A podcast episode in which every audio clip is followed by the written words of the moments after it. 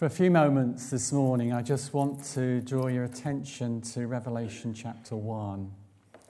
And uh, I do so with a little bit of trepidation, I do so with a little bit of excitement, but also a little bit of awareness that this is what God has laid upon my heart. Um, during the period that I was unwell, or towards the end of that period, I began to think in terms of what uh, I should be uh, teaching over these final few weeks of my ministry here.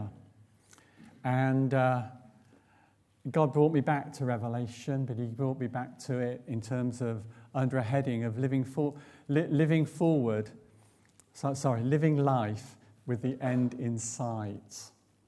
And as I explained last week, uh, as I was introducing it at the nine o'clock service, that has come about through one very real question that I've had to be fielding over some while now. Are you looking forward to your retirement? And uh, as I said last week, I wish I'd had five pounds for every time it had been asked. I'd had it asked uh, because it would certainly have boosted the retirement fund. But that's, that's it. Are you looking forward to your retirement? And uh, the answer is yes and no. But in that introduction last week, I spoke of how we are always being encouraged to look forward, or we're always trying to anticipate, aren't we, the next big event. Once we've had one holiday, we're looking forward to the next holiday. Once we have a family, we can't wait for them to leave home. you know, and that's the reality, isn't it? We're always looking ahead. Once we move into our perfect home, we suddenly find that it's not quite so perfect. And we're looking for our next perfect home. There seems to be something part of us that is a little bit dissatisfied with life, and we're constantly straining to see ahead or run ahead and to know what is ahead. It's based on a phrase that comes in 2 Peter, which I spoke about last week in 2 Peter chapter 3, verse 12. As we are people looking forward to the day of God. Paul, writing to Titus, speaks about being a people who wait, i.e., look, for the blessed hope. Now, we talk about people, that we are a people of hope. And we talk about, yes, Jessie now receiving her eternal hope and her assurance there. Paul to Titus goes on to say what that hope is. He says, We're people waiting, looking for the blessed hope, the appearing of the glory of our great God and Saviour, Jesus Christ. Now, I don't think for one moment he's encouraging us to look back to the first coming of Christ, but to look forward in anticipation to when Christ returns. So, over the next few weeks, and this is where I'm feeling a little bit of trepidation, is I want to take a few snapshots from the book of Revelation, or that will be my base, but we should probably move out from there, to explore what it is to be a people looking forward or anticipating. Or, as Paul puts it to the church at Corinth, those who eagerly wait for our Lord Jesus Christ to be revealed. And I love that phrase eagerly wait. I pointed out in the communion that we've just shared together. Paul, in those words in, Corinth, in Corinthians, speaks about, yes, looking back and doing this in remembrance, but he uses the phrase at the end until he comes. Until he comes. There's that anticipation. So, what we want to do this morning is just set the scene a little bit from Revelation chapter 1. So, if you've got your Bibles, and you may well need your Bibles for the next 15 minutes, and I want, I am keeping my eye on the clock because I want us to end this morning on worship. Because, in one sense, I believe that the book of Revelation there's a, there's a liturgy to it. And it draws us into the worship of heaven. Because as, as, uh, as John writes this, uh, this letter, it's punctuated with these snapshots of the worship of heaven, and it's drawn us, draws us into the glory of heaven and what is happening there. And so, and we need to remind ourselves that it was on this, the Lord's Day, when John was in the Spirit, that he received this revelation. It was within the context of worship. It was in that context of all out devotion and commitment to God and of focusing upon God and upon who He is. That it's there that, that John receives this revelation. I wonder how many of us come to worship on a Sunday with that expectation in our hearts that actually God might want to speak, God might want to reveal Himself to us, God might want to open our eyes. Not just to the reality around us, but to the reality of His kingdom and to the reality of His glory and to the reality of His purposes. My guess it doesn't dawn on any of us that that might be part of God's purpose. That worship is more than just singing our songs and saying our prayers and reading our scriptures and sitting politely in our rows. But it is engaging with a living God, a sovereign God, who is Lord of heaven and of earth. And John brings us to that. So, Revelation chapter 1. The revelation from Jesus Christ, which God gave him to show his servants what must soon take place. He made it known by sending his angel to his servant John, who testifies to everything he saw. That is, the word of God and the testimony of Jesus Christ. Blessed is the one who reads aloud the words of this prophecy, and blessed are those who hear it and take to heart what is written in it, because the time is near. And I'm going to move on to verse 9. I, John, your brother and companion in the suffering and kingdom and patient endurance that is ours in Jesus, was on the island of Patmos because of the word of God and the testimony of Jesus. On the Lord's day, I was in the Spirit, and I heard behind me a loud voice, like a trumpet, which said, Write on a scroll what you see and send it to the seven churches to Ephesus, Smyrna, Pergamon, Thyatira, Sardis, Philadelphia, and Laodicea. I turned round to see the voice that was speaking to me. And when I turned, I saw seven golden lampstands. And among the lampstands was someone like a son of man dressed in a robe reaching down to his feet, and with a golden sash around his chest. The hair on his head was white like wool, as white as snow, and his eyes were like blazing fire. His feet were like bronze, glowing in a furnace, and his voice was like the sound of rushing waters. In his right hand he held seven stars. And coming out of his mouth was a sharp, double edged sword. His face was like the sun, shining in all its brilliance. When I saw him, I fell at his feet as though dead. Then he placed his right hand on me and said, Do not be afraid. I am the first and the last. I am the living one. I was dead, and now look. I am alive forever and ever, and I hold the keys of death and Hades. And we will stop there for this morning. So let's set the scene. The first snap, snapshot, is simply this it's all about Jesus. It's all about Jesus.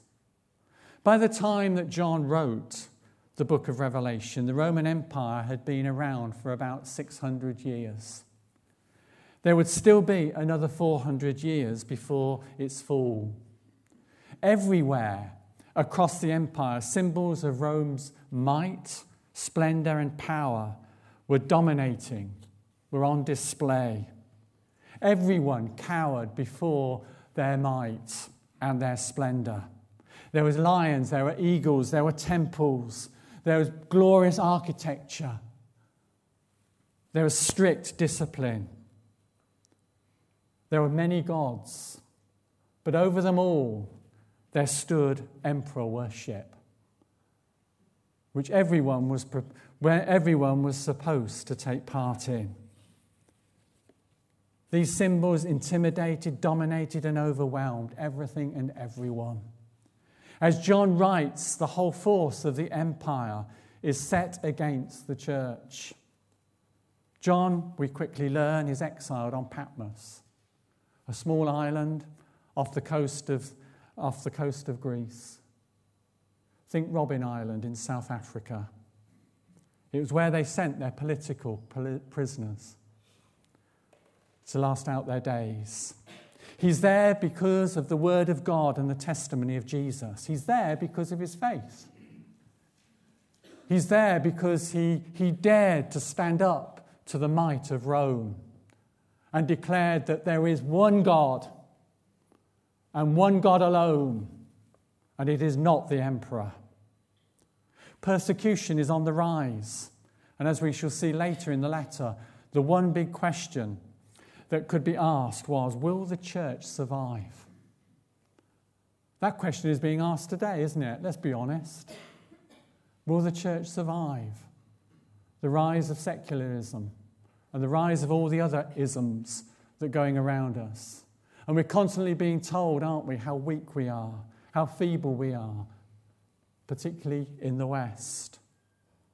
But the opening verses tell us that John is bringing us a message that has come through a four, five link chain, beginning with God, who in verse 4 is described as the one who is and who was and who is to come. It isn't quite what you'd expect.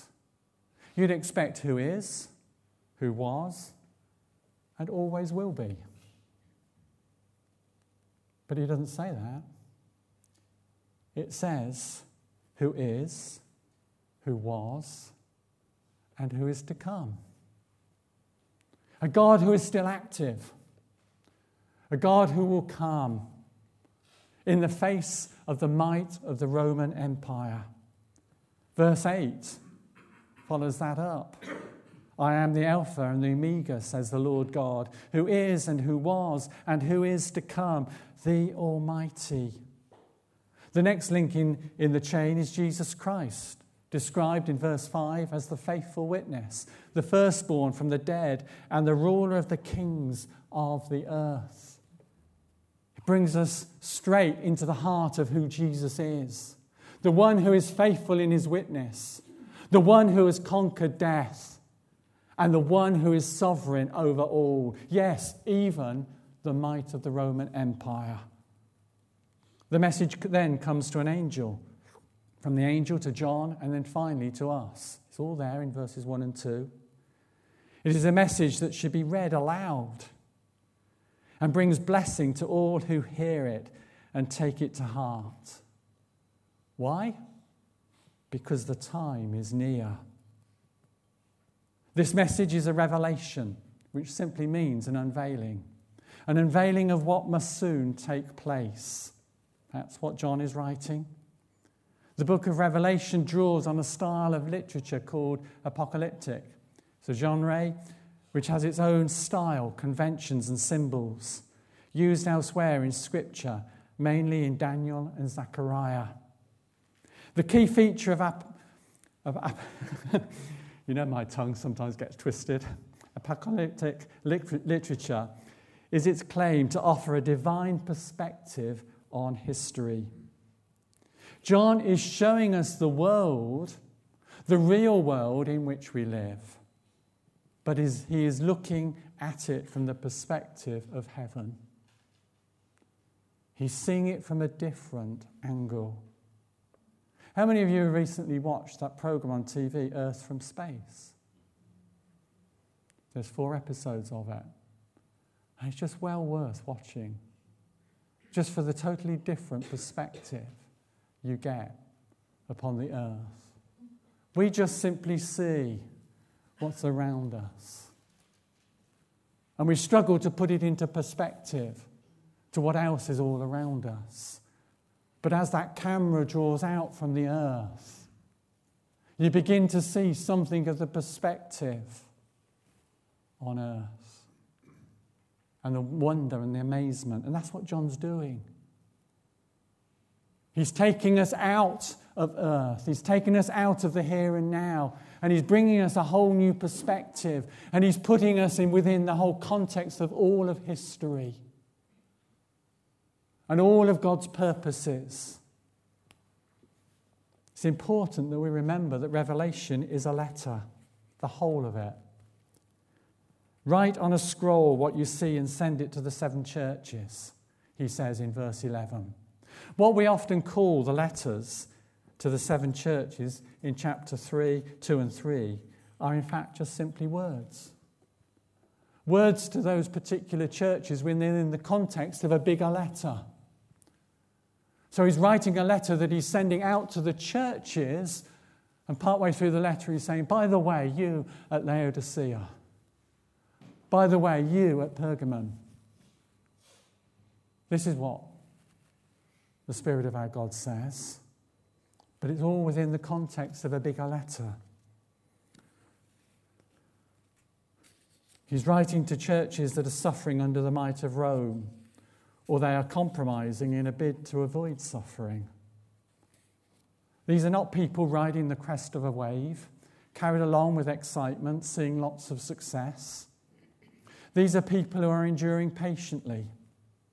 They're struggling, but they're faithful. They, they are from small, weak, struggling churches, many of them poor, and they face the might of Rome. Persecution is everywhere and increasing. And sharing in the kingdom of Jesus involves sharing in his suffering. John writes, as a fellow companion in the suffering. John is commanded to write on a scroll what you see. Verse 11. He's not told to write what he hears, he's told to write what he sees.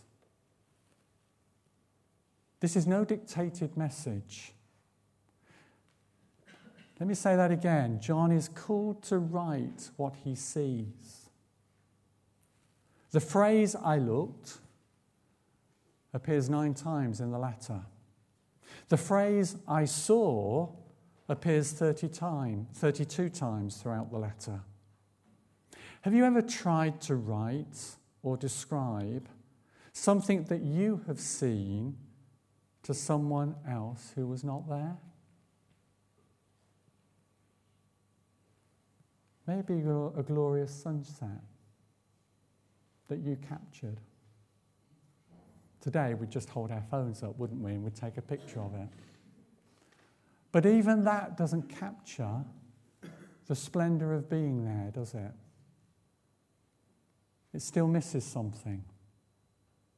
But have you ever tried to do that? Try writing a description of a bicycle to somebody who's never seen a bicycle. How would you begin? What would you say? What would you do? I watched the FA Cup yesterday, final. I don't think I could actually write down what I saw in the way that Manchester City played at various points in that final. It would be superlatives. Now, it was the Lord's day, and John was in the Spirit when he hears a sound, a loud voice, like a trumpet.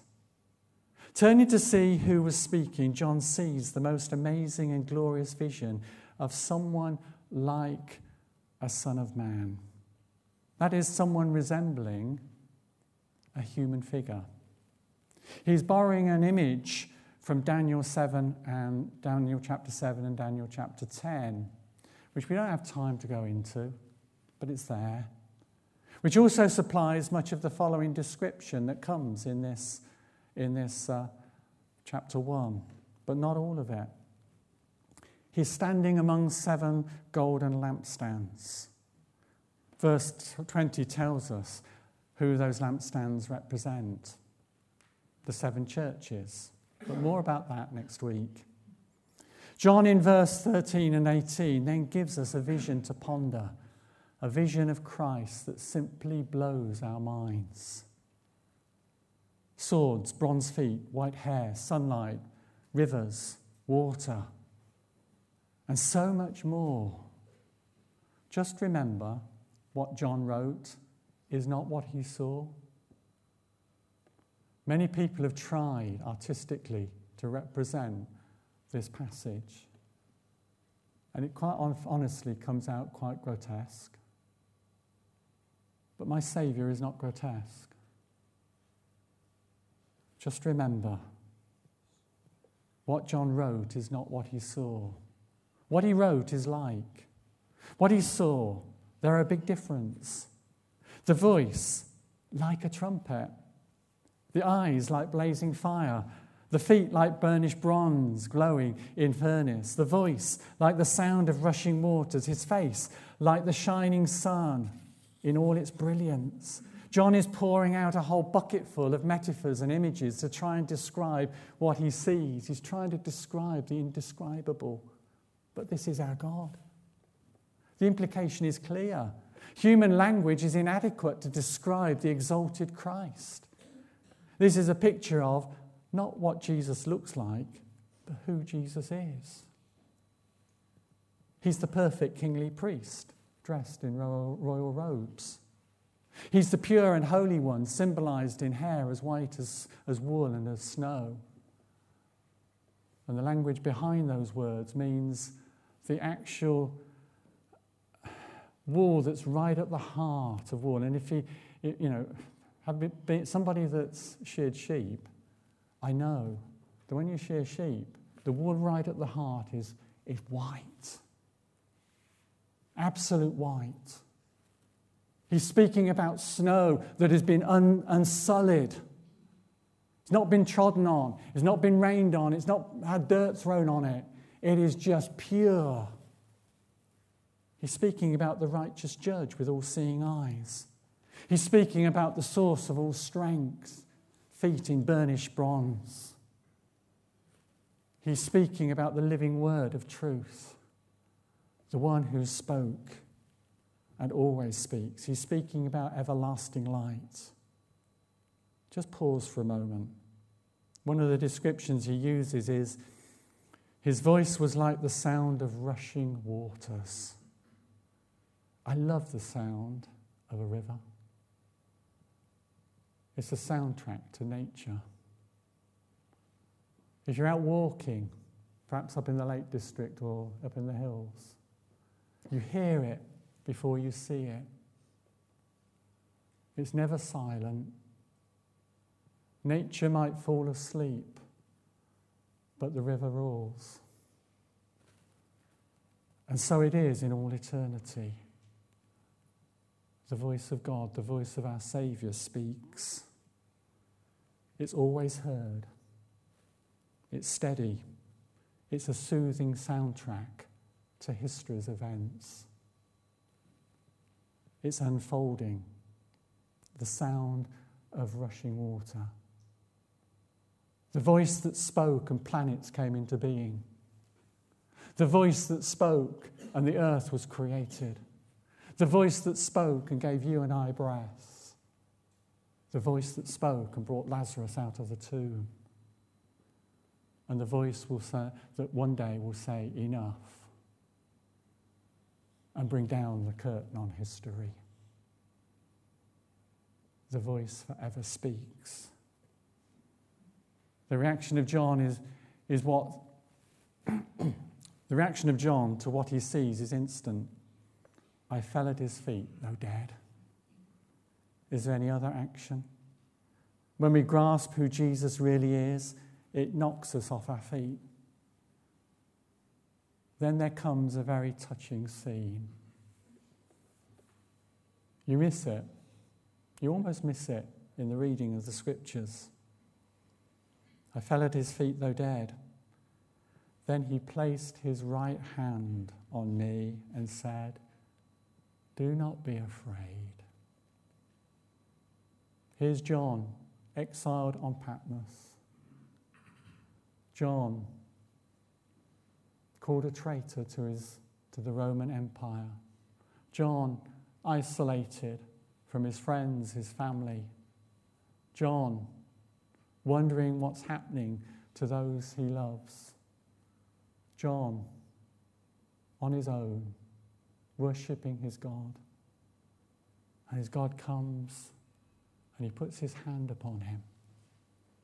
The God who has thrown him to his feet in his awesome majesty stoops down and puts his hand upon his shoulder and says, Do not be afraid. This is our God, the God of splendor, but the God who comes and meets us where we are, in our, in our, in our need, puts his hand upon his, our shoulders, and he says, Do not be afraid. Why? Because I am the first and the last. John, I will have the last word. And Revelation has one message, one message alone, because I've read the final chapter. God wins. God wins. That's the message. I am the first and the last. I am the living one. I was dead, and now look, I am alive forever and ever, and I hold the keys of death and Hades. John, you think Rome has all the power. But I tell you, I tell you, your future is not in Rome's hands. Your future is in my hands. For I am the one who is the first and the last. I am the living one. I am the one who has all authority. There's something very intimate about this action. As the one, like a son of man, introduces himself, and his first words are, Do not be afraid. And his words to you this morning are, Do not be afraid.